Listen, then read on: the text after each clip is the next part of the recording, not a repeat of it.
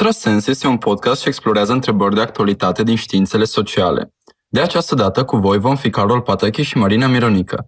Suntem studenți la sociologie și ne dorim să înțelegem mai bine societatea noastră, iar pentru aceasta discutăm cu oameni care se ocupă cu cercetarea celor mai comune procese. De această dată vom vorbi despre trasee de viață, adică moduri în care oamenii își organizează cel mai important evenimente din viața lor.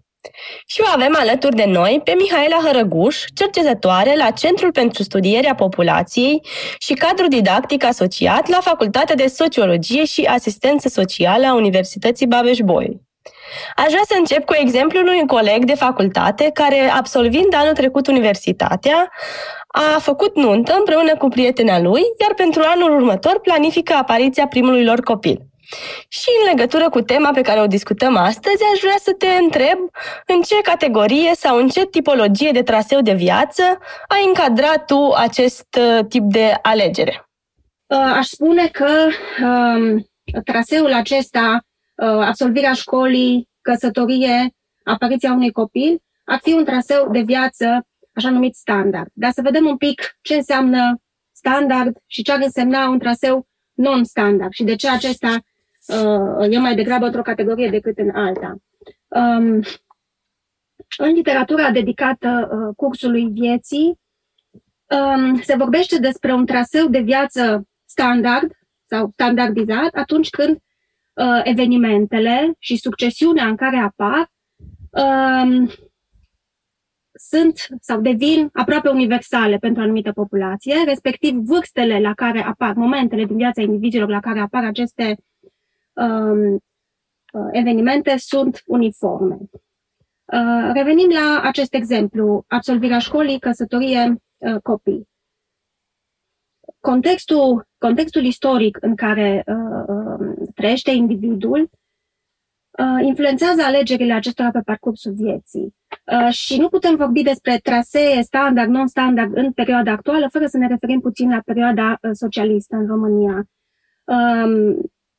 Um, în, în literatura aceasta despre uh, cursul vieții indivizilor, viața, viața tinerilor, viața adulților în perioada socialistă este um, constituie un exemplu de trasee de viață standard. Uh, modul în care era organizată societatea la momentul respectiv, uh, beneficiile sociale generoase pentru, pentru tineri odată ce terminau școala, obțineau un loc de muncă, legat de locul de muncă, legate de locul de muncă erau uh, o grămadă de beneficii Uh, sociale, um, accesul la, o, la un spațiu de locuit, accesul la alocația pentru copii, concediu de maternitate, atât cât era scurt, era legat de uh, locul de muncă. Uh, ce vreau să spun e că în acea, în acea perioadă istorică, cursul vieții indivizilor era standardizat, adică marea majoritate a indivizilor urmau un traseu de genul celui pe care mi l-ați dat voi în exemplu. Terminarea școlii, părăsirea casei părintești, o, uh, intrarea în câmpul muncii, părăsirea casei părintești, uh, de fapt multe ori legată de căsătorie, după căsătorie la scurt timp urma uh, primul copil. Era uh, un traseu de viață uh, uniform, întâlnit în uh, marea majoritate a populației. Din nou, contextul uh, social de la vremea respectivă favoriza acest tip de, de traseu.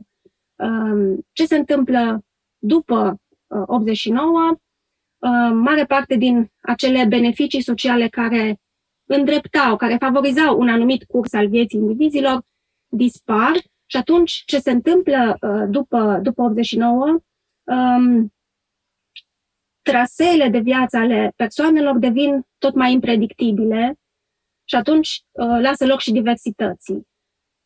Terminarea școlii nu mai asigură accesul Uh, la un loc de muncă, să nu mai vorbim de uh, accesul la o locuință. Și atunci, revenind la uh, exemplul vostru, um, terminarea școlii, căsătorie, copil, la scurt timp, da? deci nunta și anul viitor deja planifică un copil, la scurt timp de la căsătorie, intră în această categorie a unui curs de viață standardizat. Tocmai ziceai că se observă o schimbare destul de, uh, nu știu, sesizabilă, radicală după 89 și că lucrurile se întâmplă altfel. Aș vrea să te rog, de fapt, să ne, să ne explici un pic în ce fel condițiile astea economice, sociale de, de după 89 influențează într-un alt fel, adică care sunt efectiv factorii și cum, cum influențează nu știu, decizia de a uh, forma o familie, de a avea copii la o vârstă, la alta. Ce este important în această uh, perspectivă a cursului vieții e că această succesiune, dacă e vorba de succesiune de evenimente și uh, apariția, momentul de apariție a unui eveniment influențează evenimentele, apariția evenimentelor ulterioare. Uh, ca să vorbim de uh, apariția unui copil, sunt necesare alte etape înainte. E vorba de, uh, uh, în literatură, uh, sunt condiții necesare pentru a deveni părinte. Și atunci, înainte de a face această tranziție în, viața lor, tinerii au nevoie sau e nevoie să, să, să fi făcut alte, alte, să fi parcurs alte etape, să fi părăsit casa părintească, să aibă un loc de muncă cu un venit decent care să le permită gândirea la uh, uh, uh, nașterea unui copil, uh, locuință de o anumită calitate, da, pentru, um, pentru a avea um, posibilitatea creșterii copiilor. Ei, și atunci, um, exact ce spuneam mai înainte, după 89, uh, evenimentele acestea din viața indivizilor devin mai impredictibile. Trece mai mult timp de când se iese de pe băncile școlii până se găsește un loc de muncă cu un venit decent care să uh, permită tinerilor nu să se gândească la uh, o locuință și abia apoi la uh, uh, un copil. Iarăși, loc, problema locuinței este foarte, foarte importantă la noi în țară, mai ales că uh, la noi aproape toate locuințe, marea majoritate, peste 90 și ceva la sută, sunt locuințe în proprietate Uh, personală. Și atunci, un tânăr, da, care este la începutul uh, carierei lui în sfera familială, că aceste trasee de viață se mai numesc cariere de viață și sunt nu doar, acum o paranteză, nu doar în sfera familiei, ci avem cariere profesionale, cariere educaționale, care pe parcursul vieții se intersectează. Dar noi acum ne concentrăm pe, cele, uh, pe uh, traseul în domeniul vieții familiale. Um, de exemplu, um, în, um, în țări precum, precum Danemarca, există um, anumite uh, beneficii, anumite forme de suport uh, orientate către tineri pentru a le favoriza uh, plecarea, desprinderea de părinți, de casa părintească și a-și organiza viața în mod independent. Ori la noi, vârsta la care Uh, tinerii pleacă din casa părintească a crescut, deci stau mai mult. E expresia acestei uh, uh, nesiguranțe, uh, a incertitudine socioeconomică, să-i spunem așa mai general. Uh, și atunci, deci, e, e, a devenit mai greu pentru tineri să uh, uh, treacă prin aceste uh, etape premergătoare celor, uh, celei de, legate de statutul de părinte. Și atunci, uh, un, un element comun care nu este doar în, în țara noastră, dar uh, comun cu alte țări europene, uh, ideea aceasta de amânare a evenimentelor din cursul vieții. Pleacă mai târziu din casa părintească, intră mai târziu pe piața muncii, formează mai târziu un parteneriat și aici iarăși este discuție dacă parteneriatul este Uh, căsătorie, cum era, um, dacă tot vorbim de, dacă am vorbit de exemplul uh, din perioada uh, socialistă, unde um, căsătoria era um, susținută, erau iarăși o serie de beneficii erau legate de căsătorie, dacă acum este căsătoria sau coabitarea non-maritală și se amână iarăși decizia de a avea un copil. Ne-a explicat uh, acum foarte, foarte frumos cum uh, cum oamenii își aleg, uh, sau mă rog, sunt, uh, sunt, sunt în situația să amâne unele evenimente și să uh, practic se standardizează modul ăsta de a proceda și totuși cunoaștem că România și alte țări din estul, din estul Europei sunt în, sunt în topul țărilor cu, cu uh, un procent mare de mame tinere. În ce fel de categorie sau ce fel de traseu uh, presupune această, această situație?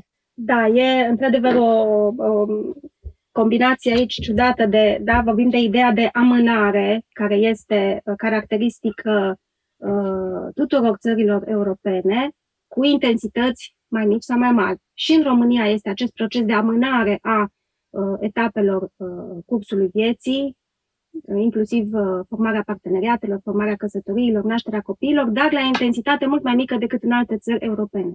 Și um, pe lângă deci, această amânare, ideea de amânare um, este destul de prezentă și discutată în, în uh, literatura de specialitate, dar dacă ne uităm la situația României, e aici o, o situație particulară. Într-adevăr, România este pe primul loc la um, fertilitatea uh, înainte de 20 de ani, adică are cel mai mare procent dintre țările europene de nașteri, din toate nașterile, deci de nașteri provenite la, de la femei de sub 20 de ani. Aceste nașteri uh, foarte timpurii sunt un exemplu de traseu de viață non-standard, dar uh, cu, cu efecte, cu efecte uh, negative pentru viitorul curs al vieții uh, persoanelor respective. Și aici un pic aș, aș uh, explica foarte puțin, dacă tot am vorbit de traseu standard, ce ar însemna destandardizarea sau un traseu non-standard de viață. Deci din acele etape pe care le-am enumerat, absolvirea școlii, uh, intrarea pe, pe, în câmpul muncii, părăsirea casei părintești, căsătorie copii, uh, unele etape lipsesc, de exemplu, căsătoria sau copilul. Da? Unele etape lipsesc, se adaugă etape noi, de exemplu, coabitarea de exemplu cu abitarea premaritală sau locuirea individuală sau cu persoane de aceeași vârstă, fără a forma un cuplu înainte de căsătorie. Uh, ordinea acestor etape este schimbată, apare copilul înainte de căsătorie. Deci, um, asta, um, despre asta se vorbește în literatură atunci când se menționează destandardizarea cursului vieții. Și sunt exemple, um, deci fie cu schimbarea ordinii uh, etapelor, fie apariția sau dispariția unor etape, dar și uh, uh, standardizarea, ziceam la început, se referă și la momentul de apariție al acestor evenimente, a acestor evenimente. Deci de vârstele la care apar. O, o vârstă uh, foarte mică la apariția unui eveniment poate avea, poate atrage după sine o serie de consecințe negative pentru cursul ulterior al vieții persoane respective. Uh, vorbind de cursul vieții, există, în fiecare societate există norme referitoare la vârsta potrivită pentru un anumit, uh, un anumit uh, comportament. Apropo, care este pentru România vârsta potrivită? În literatură se discută vârsta potrivită din ce punct de vedere. Dacă e vârsta potrivită biologic pentru a, avea, uh, pentru a deveni mamă, aceasta este, într-adevăr, cât mai aproape de 20 de ani. Da? Foarte tânără. Dacă e vorba de vârsta potrivită din punct de vedere social pentru a deveni mamă, e, asta este undeva spre 30 de ani, nu? E vorba de acele etape uh, intermediare pentru a ajunge la maternitate. Ai putea să zici diferențele sau ce predispune o persoană pentru a avea un curs standard de viață și un curs non-standard? Sau care sunt factorii dinainte? Că înțeleg că un curs non-standard ar putea aduce dezavantaj unei persoane în viitor, dar ce influențează să aleagă acest curs non-standard. Mai ales în ce privește mamele tinere și, nu știu, de ce ajung să fie în situația respectivă? Nu există un singur traseu non-standard. Non-standard înseamnă abateri de la acea succesiune și atunci, uh, în categoria aceasta de non-standard poate intra nașterea la o vârstă foarte tânără, poate intra uh, începerea uh, vieții de cuplu cu o coabitare non-maritală, uh, poate intra um, um, rămânerea pe parcursul vieții în această situație non-maritală, deci absența uh, căsătoriei. Da? Deci sunt exemple de um, cursuri non-standard ale vieții. În cercetările mele m-am ocupat de de uh, maternitatea timpurie, această, uh, aceasta însemnând naștere înainte de vârsta de 20 de ani, um, ce favorizează uh, maternitatea la vârste uh, foarte tinere. Um, vine, vine pe calea unor dezavantaje socioeconomice, uh, începând din uh, copilărie, mediul din copilărie în care uh, persoana a crescut. Eu am ocupat de, de uh, femei, da? deci de uh, apariția unei nașteri în, în uh, cursul vieții femeilor. Dacă nu au locuit cu ambii părinți în copilărie, uh, absența unui părinte însemnând uh, absența unor resurse importante uh, sociale, economice, um, dacă um, a locuit în copilărie în mediul rural, favorizează această uh, naștere timpurie. Uh, educația scăzută a mamei favorizează iarăși uh, această, um, această maternitate uh, timpurie. Existența multor frați sau surori iarăși uh, predispune la acest uh, comportament. Uh, ce am găsit interesant aici, care uh, poate uh, clarifică un pic și mai mult ideea aceasta de dezavantaj pe care pe partea de naștere timpurie, um, de exemplu, am găsit că un procent destul de mare, 18%, am găsit eu, din, din toate nașterile femeilor de sub 18 ani au apărut înainte de prima uniune, adică respectiva femeie, fată, da? era, uh, nu era nici măcar într-o relație de coabitare. Deci, cred că spune mult despre uh, cât de planificată a fost acea primă uh, sarcină, respectiv naștere. Um, și nu doar că vin nașterile uh, la o vârstă foarte uh, tânără pe calea unor dezavantaje, dar produc sunt asociate la rândul lor cu, de, cu alte dezavantaje în, uh, în uh, cursul ulterior al vieții femeilor. Și cel mai important astfel de, de, de, de dezavantaj ține de nivelul educațional pe care femeile reușesc să-l atingă. Deci o sarcină și o naștere la o vârstă tânără te scoate nu, din traseul uh, educațional. Adică, de exemplu, da, ca să fie uh, foarte clar, uh,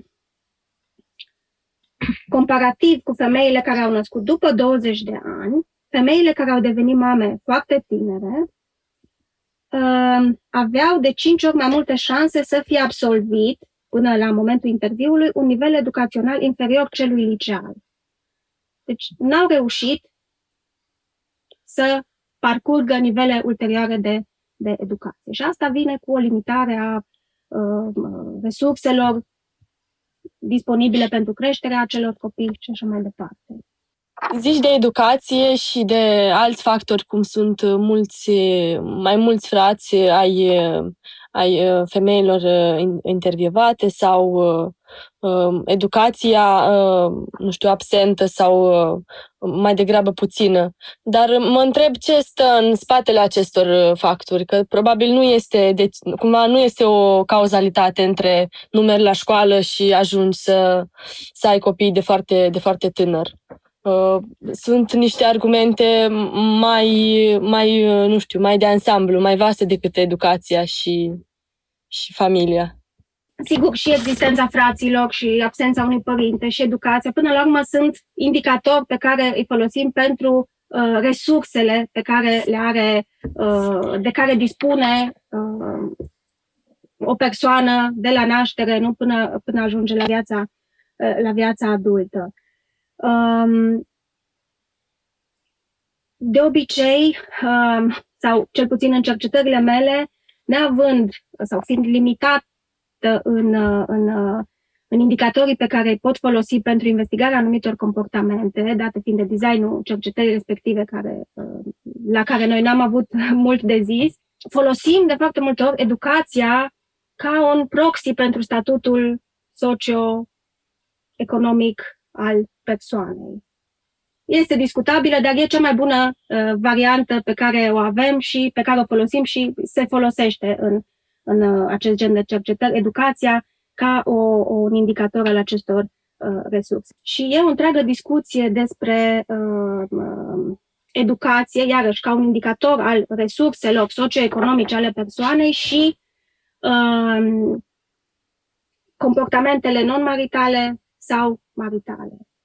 Și uh, totul se leagă de uh, ideea de resurse socioeconomice și faptul că mariajul uh, implică anumite responsabilități, asumarea anumitor responsabilități economice pe termen lung, ceea ce face ca persoanele cu educație scăzută, automat, în, în, în, în framework-ul în care am lucrat noi, automat cu resurse socioeconomice reduse, uh, nu pot, nu pot asuma acest comportament, această, această um, um, responsabilitate economică, pentru o stabilitate economică pe termen lung. Și atunci rămân în uh, acest comportament uh, non-marital uh, pe, toată, pe toată durata uh, vieții.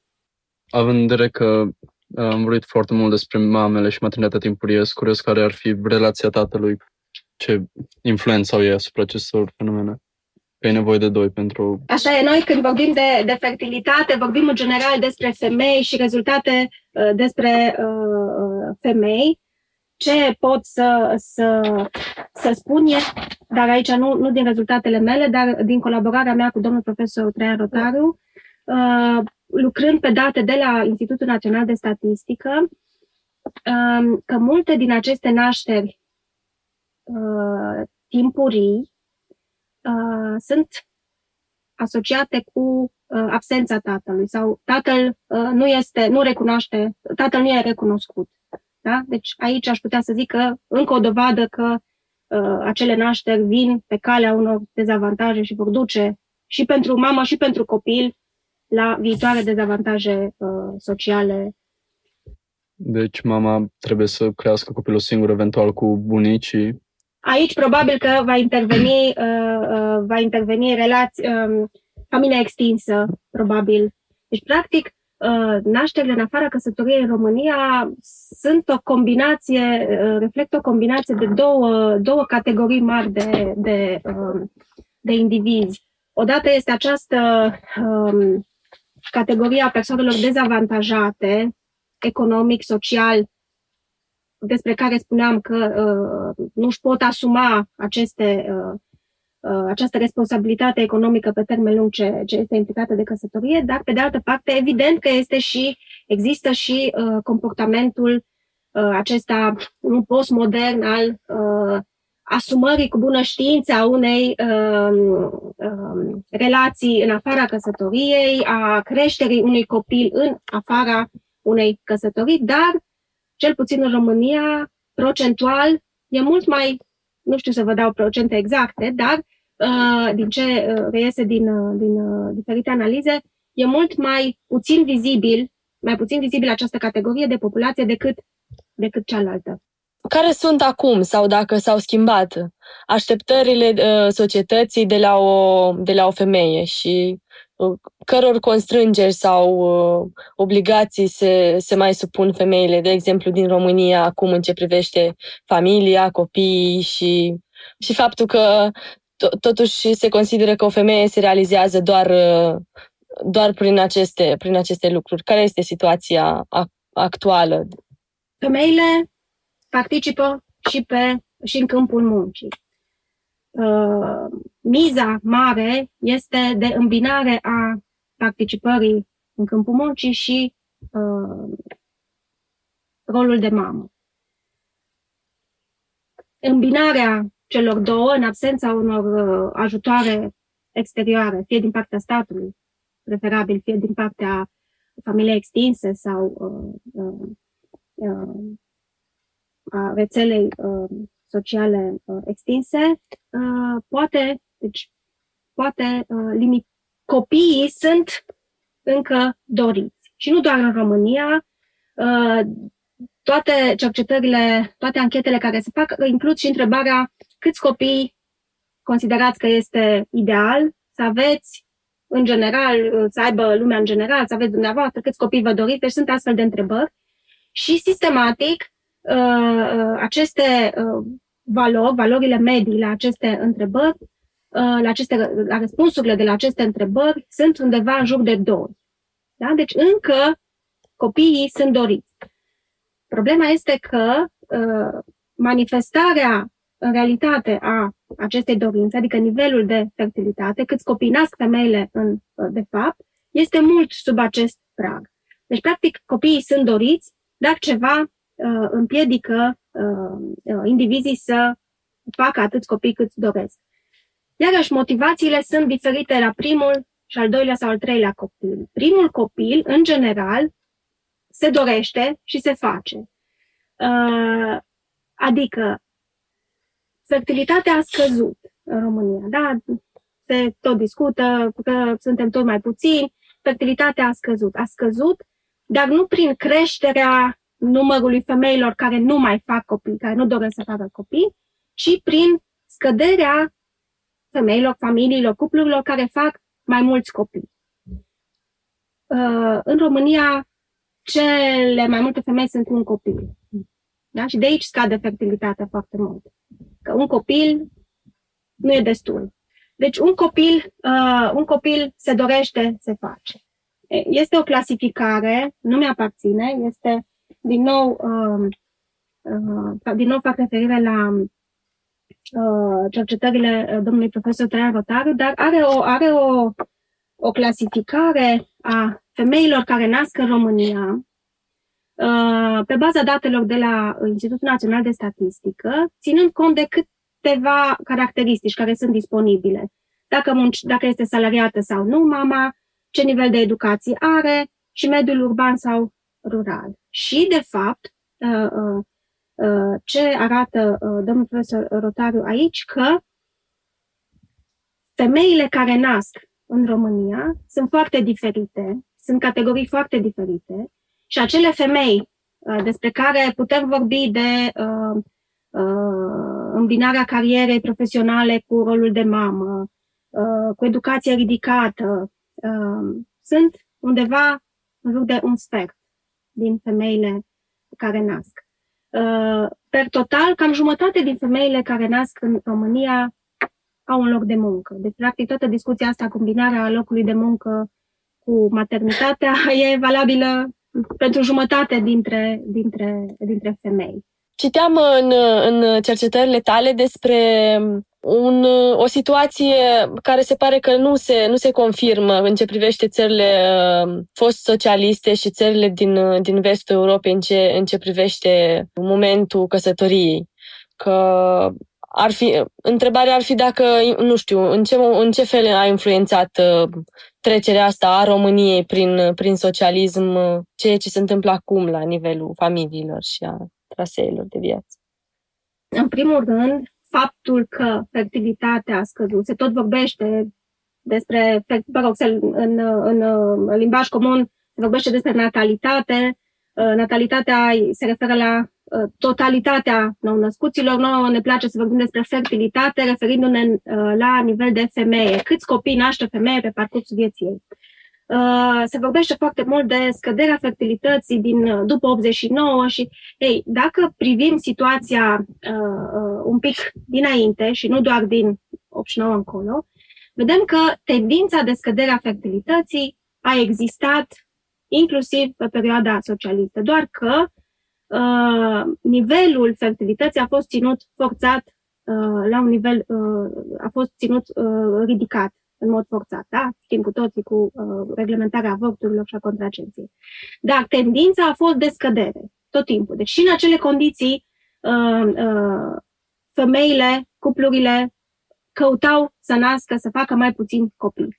Uh, ce s-a întâmplat după, după 89? Practic, uh, uh, au fost permise mijloacele prin care cuplurile își puteau uh, uh, controla numărul și momentul când, au, uh, când fac acești copii.